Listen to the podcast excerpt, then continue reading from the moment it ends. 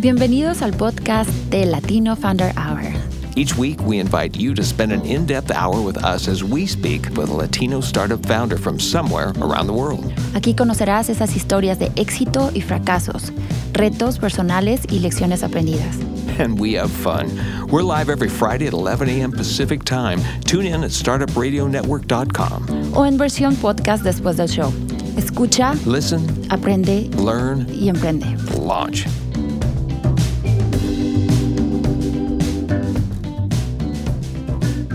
Bienvenidos al episodio 120 de Latino Founder Hour. Los saluda su anfitrión Edgar Navas, fundador de Clica Digital. Y hoy, viernes 17 de julio, ya estamos en julio, ¿no? La mitad de julio del 2020, eh, tenemos un invitado de regreso de nuestro episodio 40, eh, Andrés García Maya desde Nueva York, fundador de Sufin. ¿Cómo, cómo estás, Andrés? Buenas, buenos días, tardes para Buenos- ti. Buenos días, Edgar. ¿Cómo va todo? Pues aquí confinados todavía en, en casa, pero, pero ya parece que mejor, ¿no? Sí, lo mismo acá. Lo mismo que ta- ta- este ahora ahora nos toca hacernos así por este por Zoom. Eh, la gente que nos está escuchando finalmente nos podemos conocer cara a cara, aunque sea por, por este medio. Y pues, como te digo, me gusta, eh, me da gusto saludarte, recibirte otra vez. Gracias por, por la invitación. Sabemos que estás súper ocupado. Am, pero pues bueno, nada más para la gente que no ha escuchado el episodio 40, que los invitamos a, a que te conozcan más, danos un, un- un- un pequeño eh, sumario de, de quién eres y, de dónde vienes. ¿no? Sí, claro. Eh, entonces, eh, crecí primero, eh, o sea, mi vida comienza en, en Colombia, antes de venir a los Estados Unidos. Eh, crecí en un pueblo a las afueras de Bogotá que se llama Cajicá. Era una, una finca. Ok. Y, y ahí crecí con mis dos hermanos y, y- y mis papás y una vida súper tranquila en el sentido de, o sea, eh, potrero, vacas, corriendo todos los días afuera. Ah, de ahí nuestra vida cambió totalmente, como se dice, 180 degree turn con, con mi familia, eh, porque mi papá, eh, cuando yo tenía como 12 años, eh, él era profesor de, de universidad y el mundo del gobierno lo, lo, lo cogió y dijo, you're an expert in what we need, y lo nombraron ah, embajador en los Estados Unidos para la UN. Oh, wow. imagínense, imagínense el cambio de, de, de una finca en un pueblo en Cajicá a, a Nueva York, a New York City, ah, y, a, y a pasarnos a vivir a, a Scarsdale, New York, que es uno de los, uno de los pueblos con unos mejores you know, public schools en en the country. Entonces, claro, una, un cambio buenísimo, pero al mismo tiempo un cambio gigante. Súper radical, ¿no? nosotros. Exacto, exacto. Y nuestro inglés pues no era muy bueno y imagínense entrar a seven, middle of seventh grade into Scarsdale uh, um, public schools Wow. Yeah, yeah. So it was a drastic move, pero al mismo tiempo um, a huge privilege, right? Uh, o sea, de, de llegar a esa edad, pues cogí el inglés muy rápido y tuve la oportunidad de, de ir a high school, a uno, uno de los mejores high schools en, en- en el país y me abrió, me abrió los ojos, o sea, big time on, on how to, how to study, which is uh, uh, what I've learned is, you know, a lot of school is how to study, right? Like, Sí, sí, sí. Sí, entonces de ahí fui a universidad, fui a Villanova ah, y comencé mi carrera en, ah, el mundo de finanzas. Me, me, me, how I got into it is pretty funny because I had, yo no tenía ni idea que era Wall Street, no tenía ni idea que era finanzas. Y, y hasta en la universidad todavía no sabía nada de eso porque por el lado de mi familia, mi, mi madre eh, ah, was a, a- a business owner tuvo muchos negocios cuando era uh, chiquito, pero nada por el lado de, you know, de finanzas, era un, un negocio de Ajá. flores, un negocio like very different. Y por el lado de mi papá eran todos académicos o abogados, right? So I had no, no, no concept of what Wall Street was.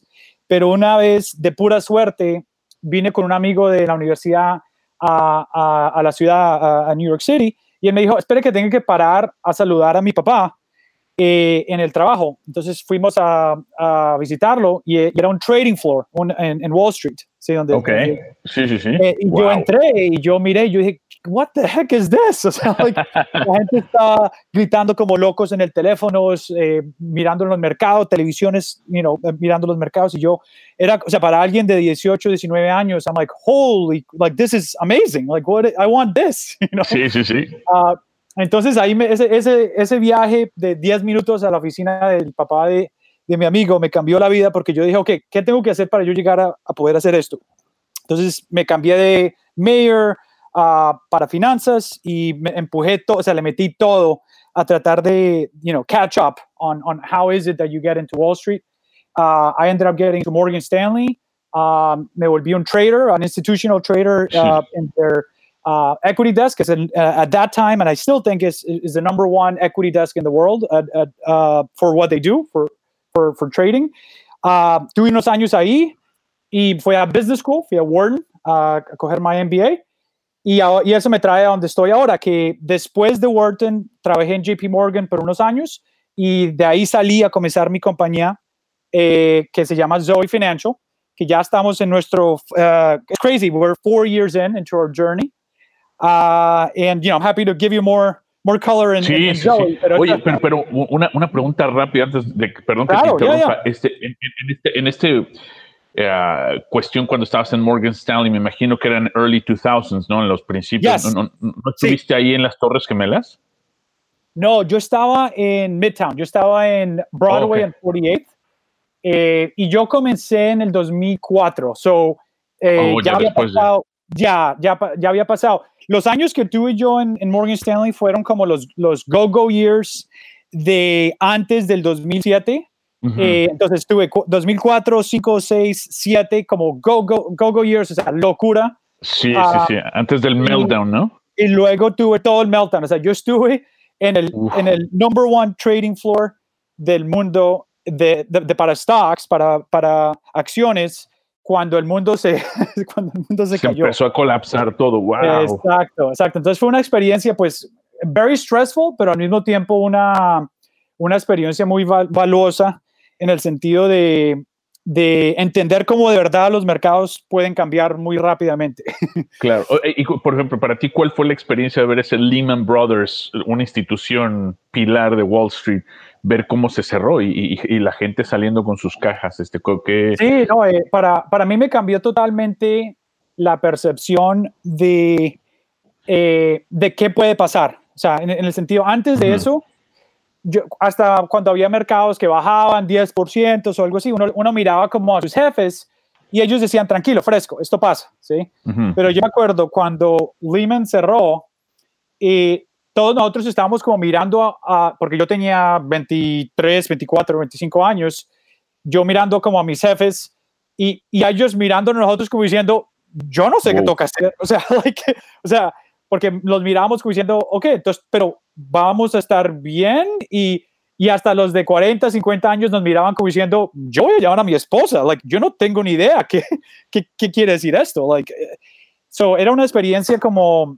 que me cambió la vida en el sentido de entender que nada, you can't take anything for granted, uh -huh. right? like, eh, eh, que siempre hay, risk is what you can predict, ¿sí? Y, y este es un ejemplo de que algo que no se podía sea, riesgo era que, algo que totalmente nadie se imaginaba, pero pasó. No, totalmente, ¿no? O sea, o sea qué experiencia el, el, poder haber estado ahí en, en, en, front row, ¿no? En primera fila. Ajá. Y, Ajá. y, y que te haya tocado ver. Y, y bueno, eh, la gente que no te conoce, simplemente basta, los invito a googlear el nombre Andrés García Maya para que vean dónde has estado, CNBC, Bloomberg, Uh -huh. eh, en, en, todos estos noticieros financieros, en algún momento y con, con, tan poca edad, estabas ahí en el frente, ¿no? Estabas con, con, con básicamente en, en, la televisión yeah. no nacional, internacional. Yeah, tengo una, una buena historia, historia de esa, la primera vez que lo hice, porque uh, entonces después de graduarme de, de Business School, de, de, de Wharton, eh, fui a trabajar a JP Morgan y comencé por el lado más de research. Eh, quería hacer algo más como más quanti uh, quantitative, uh, uh -huh. más uh, deep research, en cambio de como del, ya estaba como cansado del day-to-day -day trading, quería algo más como más uh, research driven, pero apenas llegué a JP Morgan, eh, me, eh, el, mi jefe hacía eh, mucha televisión, era como un, a very um, important and kind of thought leader within JP Morgan, ¿sí? Entonces eh, tenía un, un, jefe que pues era como la cara de, de JP Morgan, uh, que se llama David Kelly. Y él Ajá. era el que hacía todos los shows de, de, CNBC, Bloomberg, o sea, todas las semanas hacía unos cinco shows, ¿sí? Eh, y una vez, yo ya los tenía, llevaba un año en el trabajo, Y una vez él estaba en un viaje de, que estaba en Boston y el vuelo se le canceló y luego el siguiente y luego el siguiente y me llama me dice, yo tengo que hacer CNBC en una hora, downtown, y usted tiene corbata hoy, yo sí. Yo, ok, entonces usted va a ir. y yo, yo, ¿qué? Wow. Y él, sí, sí, sí, y yo, pero ¿de qué voy a hablar? Y él, no importa, usted sabe lo que está hablando, vaya, solo respuesta, o sea, just answer the questions. Sí, sí, sí, lo que pregunte. Y yeah, entonces yo, oh my God, entonces me subieron al carro ahí, me llevaron a downtown y uh, now I could say this looking back, estaba tan uh, nervous que 10 minutos antes de ir en televisión, I was in the bathroom throwing up. Oh, wow. y, wow, tanto así, ¿eh? Yeah, pues claro, porque eh, no solamente mi jefe iba a mirarlo en, en, CNBC, el jefe de mi jefe de mi jefe me mandó un email diciendo, okay, we're watching, we're, oh. we're watching, we're oh. rooting for you. So uh, luckily the show went great y, y de ahí esos, esos momentos en la vida son los, los, que uno tiene que como capture, you know, sí, es, sí, sí. Como, como, me fue bien, eh, entonces el jefe de mi jefe, mi jefe dijo, okay, you should do TV going forward. O sea, like, you should ya do está, TV. tú eres, sí. Ya, ya. Entonces después de ahí empezaron a hacer más y más shows y algún punto en JP Morgan yo estaba haciendo tres shows al, por semana, o sea, CNBC, Oh, Bloomberg, sí, sí, sí. PBS Business Nightly Report. Y esa experiencia eh, lo, que me, lo que me dio fue uh, o sea, una, una habilidad de darme cuenta que it's like you see behind the curtains and you're like, actually, this is not, once you do it enough, it's like anything else, right? It's not, um, y para alguien que está escuchando que es latino, que dice, yeah, that's easy for you to say, right?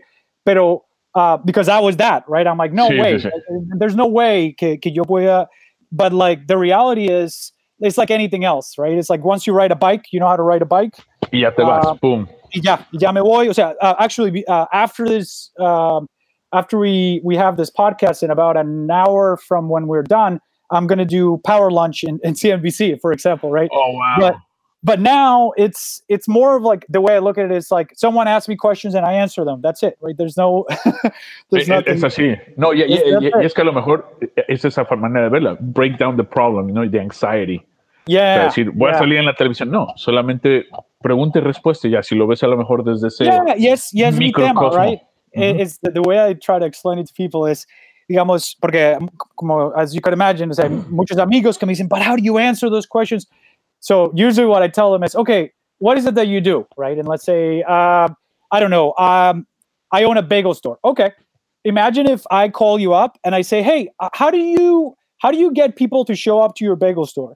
Or um, talk to me about the different recipes of your bagel store, right? Would you have answers for that? It's like, yeah, I would have tons of answers for that.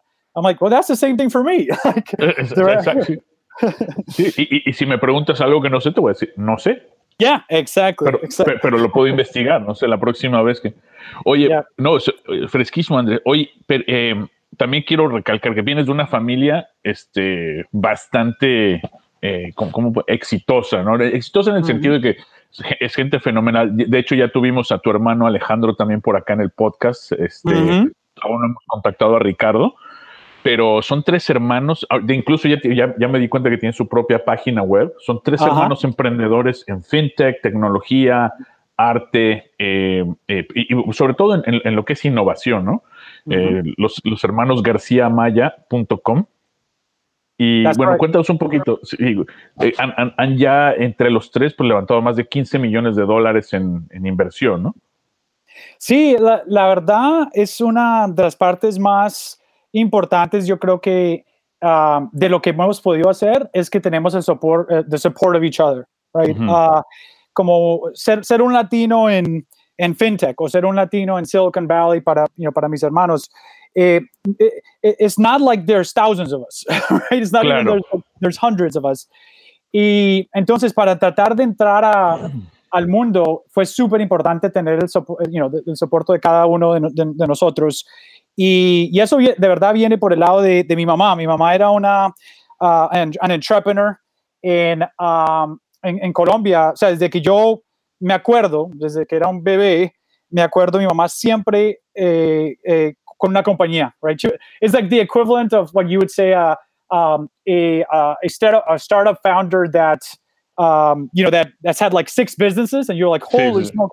That that was my mom. It's just that they wasn't called a startup, and it wasn't Silicon Valley. It was it was Colombia, in Colombia. the, in the 1990s. But really, that's where our love for building came to be. Is is my mom? Uh, you know, she had a number of different businesses, and she just had Mhm. this natural ability to cut through it, right? To execute at a level that uh, as I've gotten older, I learned to appreciate even even more. is um, uh, learning to kind of operate in chaos at all times and somehow making making it happen, right? Just make like forcing it, willing it uh, to happen. And because we get this asked all the time, like, how come all three of you have been, you know, successful as building your own business? I'm like, well, since age four, I've seen my mom, you know, from the kitchen table build build businesses, right? So we kind of grew up on it, and from that perspective, it's in our it's in our DNA. No, I- I love that uh, that phrase, and I just wrote it. That operate through chaos. Ese Yep. eso me gusta. Es- e- incluso deberían hacer playeras ustedes, ¿no? Unas camisas de García Maya Bros. Operate through operating through chaos since you know 19. Yeah, Whatever. established established Established. in 1990s. Sí, sí, sí. No, eh, eh, y eso es súper importante porque también para mí, si si cuando entrevistamos a alguien en el podcast, ¿de, de dónde viene esa pasión por el emprendimiento? Hay, hay muchos fundadores que obviamente desde casa, otros no, otros dicen, no, mi, pa- Ujú. mi padre era ah, profesor y mi madre era doctora, entonces no, Yeah. entonces surge, ¿no? Ya, y lo que puedo decir de, de que una de las ventajas, ventajas que tienen muchos latinos para, para startups, y it- it's something that it's underappreciated because there's just not enough of us, is, o sea, nosotros, no, crecer en los 90, digamos, en Colombia, um, was very traumatic, uh, but also becomes a huge, it's like a superpower uh, and what I mean by that is um, it, the, your ability to deal with stress uh, as a startup founder. Uh, i- i- it's key, right? Like most of the problems are in your head para un startup Sí. founder. Y nosotros que, eh, o sea, we, we grew up in a circumstance. Obviously, we were very. Let's put it this way: it, para Colombian standards, we were privileged, right? We had a farm Mhm. that already puts us at a huge privilege versus a lot of other people in Colombia. But the safety concerns that we had in the 90s, right? Like Oh. I, for years, I was afraid of going to sleep. Like literally, I was like, you know, we had break-ins every six months. Uh, Oh it was a very difficult time. So that obviously uh, forms our ability to deal with stress. So Yeah. Uh, as adults, um, uh, one of the best advantages a startup ha- a founder could have, and I say this is because someone that might be listening might say, "Well, my mom didn't do that, right? So how, Mhm. you know, I don't." Well, if you had um, growing up a lot of uh, a lot of stress and you had to figure out things and and and deal how to manage that, you already have That's- a superpower, right? love that. Because being a founder, most of the time, is you need to absorb all the pain so that your team doesn't have to. And you need to just basically spit it right back to the world and say, we're going to win. I don't care. That's fine. We'll deal with it. Uh, and most people that didn't have that kind of pain at some point in their lives is tougher. It doesn't mean they can't do it, but it's a lot tougher, right? And I have a lot of other founders that reach out to me and it's like, man, are you stressed? Because I'm stressed. I'm like, yeah, but it's fine Mhm. right? And they were like, "Really? Or are you just saying that?" I'm like, "No, it's fine. Look, I, I'm healthy. My family's healthy. We're safe. Oh, I'm good." right? Like, Yeah. so it's having that ability to to frame problems on itself rather than kind of consume you that I've seen the most successful startup founders have. Right? That's basically like a necessity to be able to mm-hmm. to, to thrive. And and I'm going to echo that with you know and follow up with saying like to the ability to process a failure and not being af- afraid to fail. Yeah.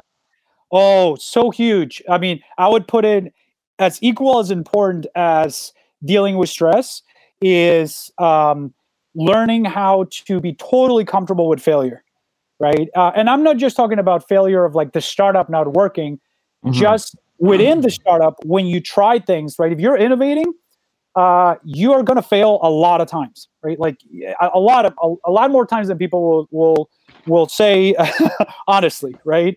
And so it's looking at failure more as if you were a scientist running experiments Mhm. rather than uh, as someone that's like, oh no, the world will think I'm a failure because this you know because this didn't uh, succeed so uh, uh, so you bring up a, a very important point that i think is another trait that i've noticed the best startup founders have is the ability to almost kind of laugh off failures right like Mhm. They, they don't associate themselves with the failures um, and and it's almost like just a process of how you get to win Parte, parte del aprendimiento, just part of the process. Yeah, The so learning, pro- yeah.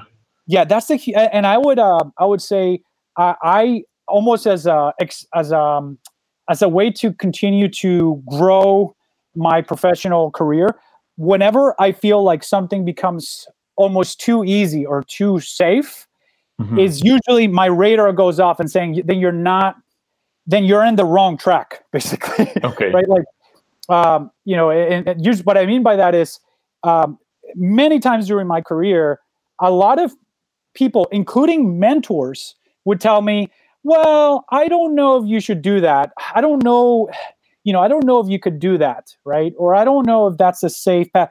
Usually i would run towards it right? And what I mean by that is, uh, and this is a comment specifically for Latinos, and I've learned this as I get older, looking back at my career, is that there's total um, implied biases of Mhm. mentors, especially if they're not Latino, and in some cases, if they are Latino, where they say, uh, I'll give you a perfect example. And let me know if I'm going down a rabbit hole that you yeah. don't- No, no, you no, wanna no. Love that. Yeah. Yeah. So uh, I, I uh, get perfect example. So when I was in uh, at Morgan Stanley, uh, I was I I was a top three trader for the whole desk for the all not. I'm not talking about my you know six person team. I'm talking about like 300 people in Oh, the wow. floor, and uh, yet yet when I decided that I wanted to apply to Wharton, uh, which is you know a top three business school in, in in the world, um, my my manager slash mentor was like, "Huh, well, you know, are you sure you want to do that? You know, it is a top three school,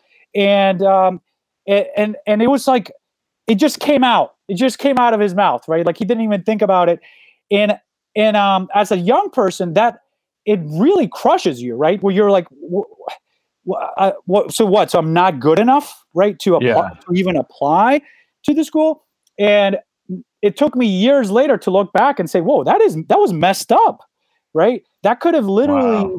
that could have literally, as a 20 something year old, said, "Okay, you're right. Since you're my mentor, you know better, so uh, I shouldn't apply." Yeah, you're right. What do I know? Like I'm just a kid from Cajica, Colombia. There's no way I could I could get into um into Wharton Into Wharton. Yeah. but so so it's almost like but there was something in me that i was like oh really? Okay. Uh now i'm going to apply and i'm going to get a scholarship to this freaking school right? Like you think i can't make like turn it into an advantage right? Like Mhm. oh okay cool cool. Then don't worry. Don't give me a recommendation. I don't need your recommendation. I'm going to get somebody else's recommendation.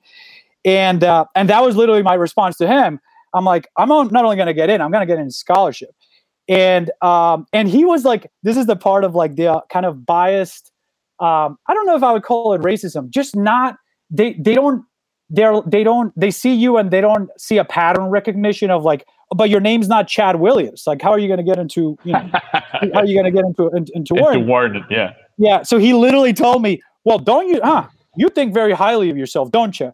Right. So they see it almost as cocky rather than Wow. being confident. Uh, and, and I got in and I got a scholarship full, you know, full ride. Uh, and, and that's been like throughout my whole life, I've gotten more and more, more confident on the ability when someone tells me the same thing when I was going to leave to start my company within JP Morgan, people being like, well, yeah, but like, do you have, you, you know, they don't know how to It's say it, lot but of it- risk. yeah, Yeah. or, or I'll tell you uh, something that's like looking back, I'm like, how crazy is it that they would say? I would get people saying, "But you're going to build a startup for Americans? What? Why wouldn't you build something for Latinos?" Like, uh, like basically as if because my name is Andres Garcia, the only thing that I could do That's is it, that's it. It's for Latinos. It, and looking back, uh, even when they were saying this, I would be like, "Well, maybe they're right." Like in the back of my head, you know, that's how society kind of puts that pressure on, Yeah. on you. And now looking back, now that we're very successful, I'm like, how dare they like to think that just because my name's Andres, you know, that that that's why. So I share Yeah. these things because a lot of people get this and they just internalize it. they're like, man, maybe they're right. Maybe maybe I should I should stick to or Yeah, I, I, mean, it, it, it, I know? Just imagine part of their thought process, like, oh, would I buy from Andres Garcia? exactly exactly. Is, so is they don't know how to It's like, Yeah, it's you know it's it's it's almost like it's really weird. It's almost like um they also they like you as a person. They, they're almost kind of like not rooting for you to be able to win in the broader market. It's so weird. You're Hmm. like okay, and I'm talking about people that supported me like internally, and they were like, yeah. why don't you create an app for Latinos? And I'm like, the heck is what? Like I went to Wharton, I was number three at Morgan Stanley for US. Like, where's this Latino? So it's funny how a lot of what's happened recently with, you know, and, and call it the broader trends, you know, with Black Lives Matters, brought Yeah. a lot of these emotions where I was like, wait a minute, yeah, holy crap. Like, you know, I used to just kind of hold it inside because I'm like, I don't want to make a big deal of this, but I'm like, that is like the definition of them putting me in a corner. like, Absolutely. Wow. so, anyways, yeah, I No, share and- this, and- I we- we- this now because, like, now I'm like, let's put it this way: this is not me being brave. This is me now having the cover that my company is going to succeed, despite that my name is Andres Garcia Maya.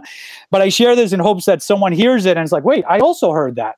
So maybe it's not me. Yeah, I, I've heard it. I, I can tell Yeah. you that it's the same. It's just like, oh, are you going to do this? Like, well, I also come from a, uh, you know, top MBA class in the world, and it's Yeah. like, and the people Right. that said, ah, why are you going to go to Italy to Bocconi? It's like you can't get in first of all. It's like, well, why? And it's like, oh, watch me.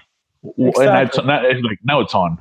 Exactly. so use it. it- Use it yeah. for fuel, and just know that eventually you will find people that are like you. And the and the one thing that is we my brothers and I think, and especially my you know I, I give a lot of credit to my older brother.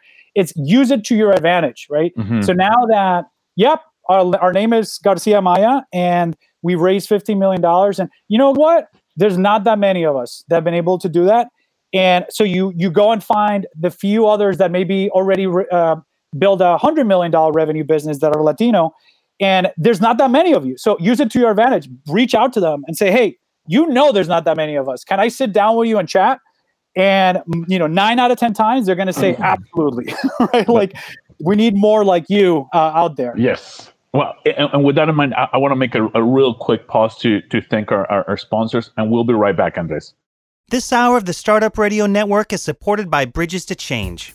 Bridges to Change's mission is to strengthen individuals and families affected by addictions, mental health, poverty, and homelessness. They use their voice and resources to stand up to all forms of discrimination, mass incarceration, barriers to healthcare, and inequitable economic opportunities.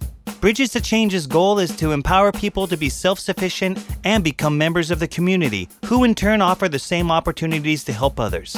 They strive to have everyone leaving their organization with stable housing, social support, sustainable employment, education, access to healthcare, family engagement, and goals for the future. To get involved, donate, or to get help, make sure to visit www.bridgestochange.com.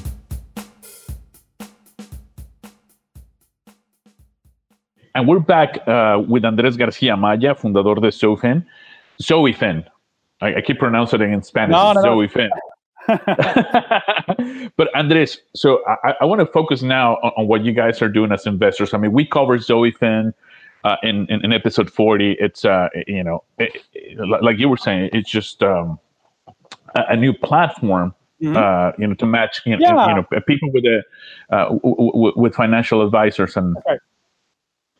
But I, I'm really interested in what, what we were just talking about before the pause. uh, You know how you guys are, have turned into entrepreneurs, which uh, you're still an entrepreneur with your brothers, Mhm. and to investors, mentors, because it's something that we've been talking in, in, in the past um, in the past year. We, we've Yeah. been creating through the podcast uh, a small community of you know, not only founders but mentors, investors, all in within the Latino community because we want to solve that problem that you that you just brought up. Like, huh, how do I get inspired to like, um, I, I want to be the next Andres Garcia.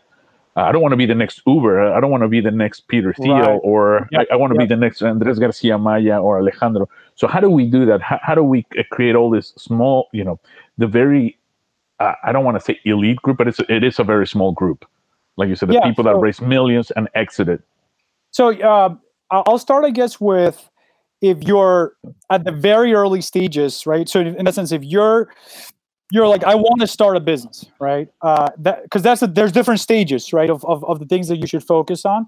So I would say if you're in that stage where you're like, look, I I want to quit my job and start a, a, a business, right? Or um, I don't know, because of the pandemic, I lost my job, and this is a great opportunity for maybe mm-hmm. me to mm-hmm. start something, right?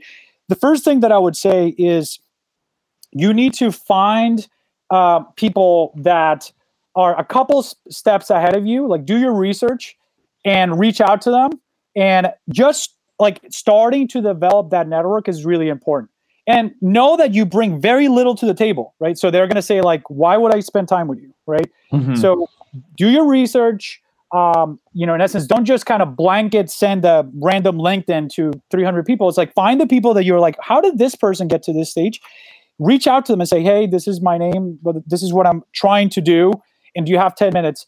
and just start building kind of an understanding of the ecosystem where you could you know where you could reach out to people because a lot of those people end up becoming your investors right mm-hmm. and and uh, and the, that leads me to the next thing which is if you want to start a business uh, it is really important to develop a system to uh, to raise capital and it doesn't have to be five million um, you know uh, I, I had the privilege of working in an industry where a lot of my mentors could write large checks, right?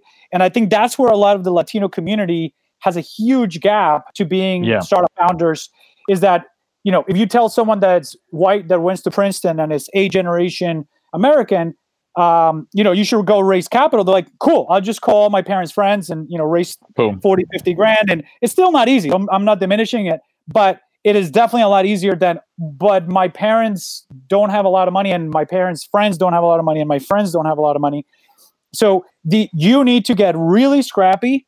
And let's say that you're in an industry in uh, podcasting, right? Mm-hmm. Uh, and you want to build something in podcasting. Figure out who are the people that are super passionate about the same things that you're passionate about, and reach out to them because they're more likely to talk to you.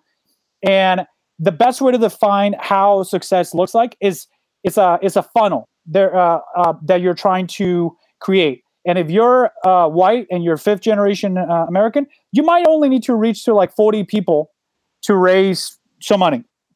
If you're Latino, uh, you multiply it by like 10. right? You yeah, might need to reach out least. to 400. yeah, at least. Uh, and you might, your conversion, right? I think about everything as a funnel. It means that out of 400, you might, you might get one or two of them to actually say, you know what, this kid's crazy enough eh, to reach out to me. And because he, you refine your pitch with 398 before you got to the 399, the, the 400, yeah, yeah, they might say like, you know what, all right, I'll give you, I'll, I'll give you ten thousand dollars, right, to get to get started, and or five thousand dollars to to get started. So don't be discouraged by no's uh, when you're fundraising. It, it is part of the process. Talk about that failure, you know, embracing failure. Uh, yep. I got I got maybe 45 no's before I got my first investor. Um, and uh, again, I, I, I was not discouraged at all. I know how this works, right? And I, I, got the privilege that my brother had gone through it as well. So by the 46, I got a yes. And guess what? Once you get a one or two yeses, uh, it gets a lot easier to get the fourth and the fifth and the sixth and the seventh uh, yeses. So when it comes to starting your own company, uh, obviously understanding an industry is helpful or being very passionate about an industry but having some access to capital is important and it doesn't have to be 5 million but even just the process of learning how to fundraise mm-hmm. is a skill in itself that for the rest of your life you're going to need right like um, even you know when, when i talk to uh, to founders that are now raising 300 million dollars um, they is still a challenge and when i'm like how do you do it they're like well it's, a, uh, it's kind of the same still honestly than when I was raising ten thousand dollars. Right, it's the same process. Yeah. Um, so I'll stop there, but uh, that's on the funding on funding side. I don't know if, if you wanted to take in a direction outside of of that because on the early stage, that's where I see the biggest gap gaps for Latinos. Is not that they're not smart. It's not that they're not um, uh, you know have great ideas or understand the space. is just the access to capital. That's no, I, I, absolutely. And, and, you know, it, it, funny you mentioned. You know, we we've talked about. Uh, you know, we've actually worked. You know, with our local senators here. Um, in initiatives about you know uh, inclusion, diversity, and more inclusion and access to capital. Like, how do we start you know, how do we get the first $25,000 or, or the first $15,000, you know, for that uh, yep. Startup founder, first time startup founder to get the, you know, through the MVP, through, you know, what yep. other resources besides that tiny check? Well, tiny, uh, tiny for the, yeah, yeah, yeah yeah, exactly. tiny for, for t- tiny in the startup board, but uh, you know, fifteen thousand dollars is to break it or make it. And and I personally have seen it. You know, yep. startups going under because sure. they couldn't get an MVP uh, yeah. built for twenty thousand. You can't. You uh, you just mentioned it. We don't have that network that, that I can talk. You know, call my call our parents and say, hey, can, can I get a twenty thousand dollar check just so I can get a prototype? And maybe if this works, I get another check for fifty and a yep. hundred and so on. Exactly. Yeah. So, uh, so, so that that's that's one of the main issues that we've been trying to tackle. And how, you know, number one is the where to and how to. You know, how, you know what, what does that process look like? Like you said, you know, yeah, it's it's constant, but you got to be able to refine your pitch, your story, and you know, obviously have you know a, some business case for for what you're trying to accomplish. Yeah, and I think an, an easy uh, uh, easier path if you're starting from scratch, meaning you have no mm-hmm. idea how a startup works, is go if you can and work for for um, yeah, even a small startup somewhere um, and knowing like look i'm just going to put in six months to a year here to learn how the heck this thing looks like right and how, mm-hmm. how does it work um, because that especially if you do it at a place like uh, uh, new york or uh, san francisco or you'll you'll just pick up the language you'll pick up mm-hmm. and and that's half the battle right when you're pitching to people that uh, let's say are angel investors in San Francisco, right? Um, uh, they they have signals. They're looking for signals when they're when they're talking to somebody, and if you're new, 100% new to it, they could smell it, right? They're like they they could just sense it. They're like, I don't hear the language that I'm looking for. Is the same thing for me in finance when I was interviewing to get into Wall Street, right? It's like I didn't have the lingo, right? And yeah. um, once you get the lingo, they're like, oh, okay, oh. well, I, I, know his name's Andres Garcia, but he speaks our language, right? Like he's saying yeah. he's saying the things that I'm used to. So it's like it's almost like you know when I came to the U.S. and learning English is the same thing. Like you need to learn the startup language, mm-hmm. and the only way to do that is to be around people and work uh, either work at a startup or being around kind of that ecosystem, and yeah. almost through osmosis, you just start to to pick it up, right? You start hearing about unit economics of a business. You start hearing about the marketing distribution channel. You start hearing, and when you start using those terms in conversation, it's like a signal, like a you know invisible you know yeah, noise that goes to their ear of like, okay, yeah, maybe I should give this person ten thousand dollars, right? Yeah, like they, no, I, you're right, absolutely. Yeah. Yep. And, and, and, with part of it, it's just like a paid experience, you know, to, to be able to absorb all that information, being able yep. to like, okay, um, you know, th- this is this is something valuable that I, I, I get paid, you know, maybe not a whole lot, not market value, yep. but if you view it that way, I mean, it's it's probably you know, in in a lot of cases, you know, just like a grad school in itself. Yep, exactly. So so that so that's part of what what you guys do, you know, just you know, in looking at um, as brothers, as now investors. Uh, is that part of what you guys go through? You know, first I, I want to see, you know, what this person, yeah. this kid, or yeah. you know, okay, I mean, when, when we're you mean like uh, when we're investing in other startups? Is that yeah. is that yeah. yeah, yeah, yeah. I mean, the the the reason we have gone this route is because we realize that um, one, we build a fairly strong network uh, within just in essence our own ecosystems, mm-hmm. and as a founder, you do get um, a a seat on on uh, on founders kind of early stages in a way that more institutional investors don't right? Um, and what I mean by that is, yeah, I, have talked to founders that are literally in the ideation stage, right? Like they're like, "Hey, I just quit my job. Here's my deck. I'm trying to figure out who my first hire is, etc." And you have enough of those conversations, and you start to see pattern recognition, right? and uh, and you start to say, "Well, here's a here's a person that's very resilient, great mm-hmm. communicator." has this background and i talked to him a year ago and he came back and now he hired three people. He was able to raise fifty thousand dollars. You know, one you know a dollar at a time. Uh, that person's not going to get in front of a VC for like another two years, right? Yeah.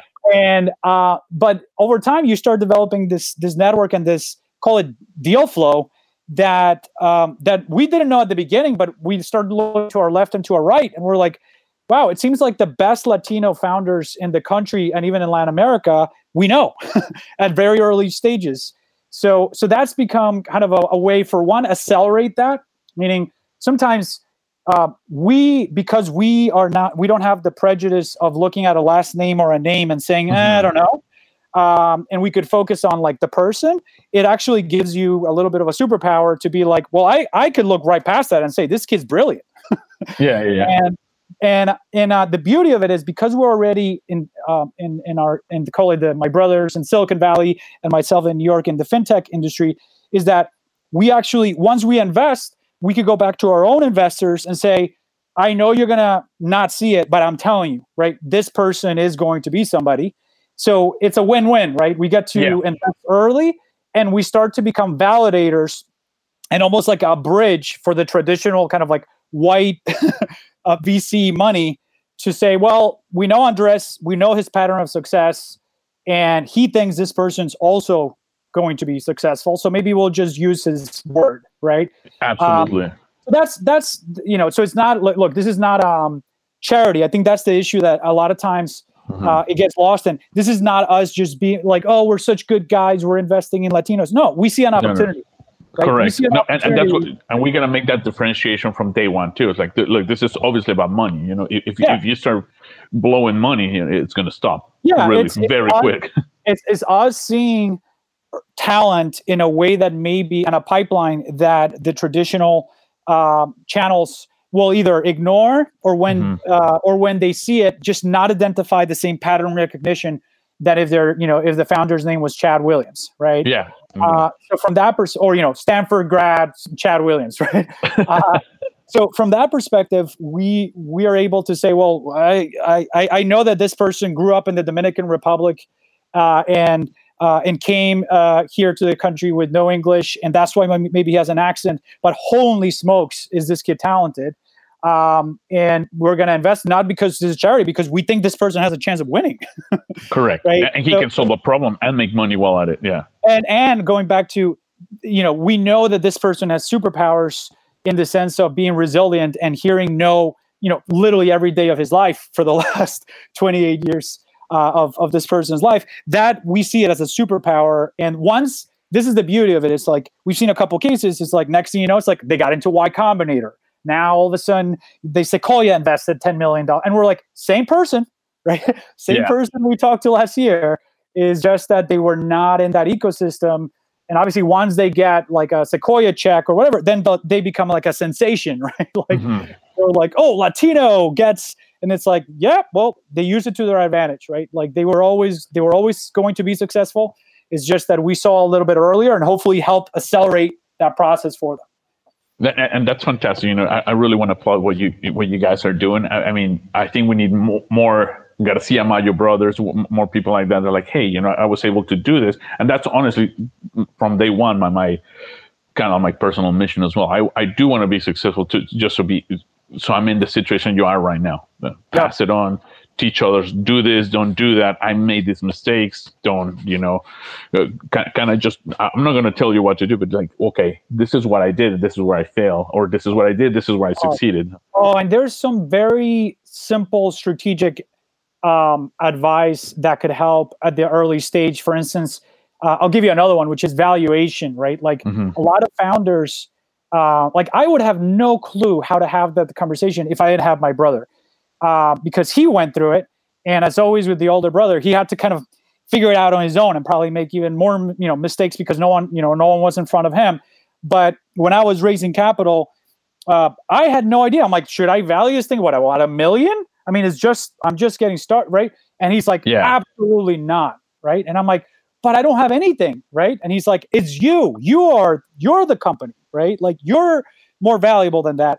And so having those type of mentors uh, early could literally be the difference between you ending up as a founder owning only 5% of the company or 30% of the company at exit right? yeah so so that's the type of advice that i think is very important to get from other founders rather than just from vcs or from mm-hmm. because everyone has everyone has an agenda right and Correct. the earlier like i have an agenda meaning if, if you come to me and uh, as, as, a, as a founder of course i have an agenda i want to also yeah, I'm not again, this is not a charity, but I am going to help you and say you don't, you know, you don't need to start because you come from the Midwest. I'm telling you how this works, right? You should not be what a safe of 1 million, right? Mm-hmm. You you would work 10 years in the industry, you're disrupting, blah, blah, blah. I would start at five. And they were like, well, that's crazy. It's just, nope, that I'm telling you, it, that's how you do it. Right. And uh, so that type of advice is like, I've seen some cases where I came in too late to talk to a founder and they're like, well, I raised 200,000 at a million dollar valuation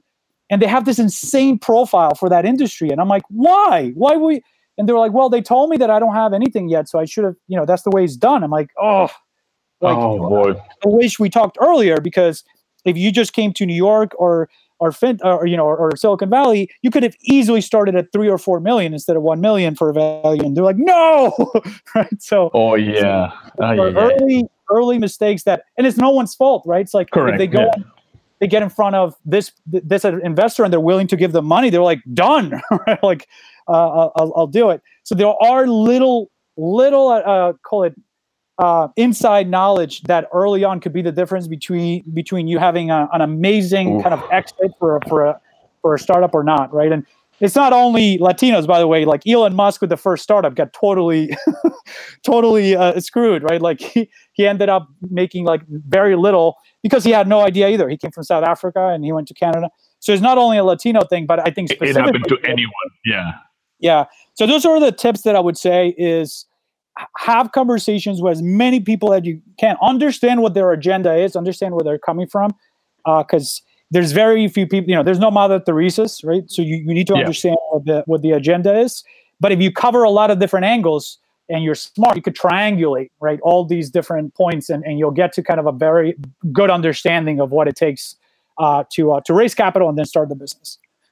Oh my gosh. You know andres I really want to be respectful of your time. I know you have an interview in 15 minutes uh, with CNBC. Uh, it's been an, amazing. You know, this is a wealth of information. Uh, again, you know, love to have you, uh, you and your brothers at, at any point in, in, our show too. And uh, and we also, you know, would like to invite you to, you know, keep doing what you guys are doing because we I, we want to be able to bring people to you. Like, yep. look, you know, this is a great idea. This is a great founder. You know, obviously all within the Latino community. I think we're creating something really cool um, that started with an episode one. Now we're at episode 120. Um, but it, more than just a podcast, this has been, you know, a group, a group of founders, group of uh, like-minded people. That all we want to see is, you know, uh, we want to create wealth. We want to create the new generation of founders. So, th- th- thanks, you know, for for giving us your time, and you know, just welcome anytime to come back. No, I really appreciate it. Um, always here for for you guys. Uh, would love to come back on the show. And if you haven't talked to my uh, older brother, to uh, uh Ricardo, you should definitely get him on on the show. He's he's been my mentor uh, for for since I was born. All right. so, so so that's so, that's my personal mission now to to, to get yeah, the third yeah, Garcia yeah, Maya brother. Definitely, and we all have different perspectives in the sense of we're, we're in different industries and different experiences. So definitely uh, recommend it. But yeah, thanks again for having me on the show, and for anyone that's uh, you know that's that's listening, that's uh, you, you know finds a lot of my story uh, that resonates. You know, shoot me uh, shoot me an email, uh, Andres G at zoefen.com. Um, I'm always happy to talk to people that are founders, people that are thinking about becoming founders, any any uh, way that I could help other Latinos, uh, you know, I'm happy to do so. Excellent, and we'll we'll you know we'll share your email address. Thank you so much for being on the show again. Sounds good. Have a good right, one. Thank you. You too. Take care. All right. Bye. Bye bye. Latino Founder Hour. Muchísimas gracias por uh, seguirnos en el episodio 120. No se lo pierdan. Feliz viernes a todos. You've been listening to the Latino Founder Hour podcast. El programa Latino Founder Hour es grabado en las instalaciones de NetSpace en el estudio Bigfoot Podcast en la hermosa ciudad de Portland. Our audio engineer, mixer, and podcast editor is Alon Beausoleil. Diseñador de logo, Carolyn Main. Our network logo was designed by Jessica Chan. Diseñador de sitio web, Cameron Grimes. Our production assistant is Chelsea Lancaster. Tema de música, Funnin' and Sunning, de Kevin MacLeod.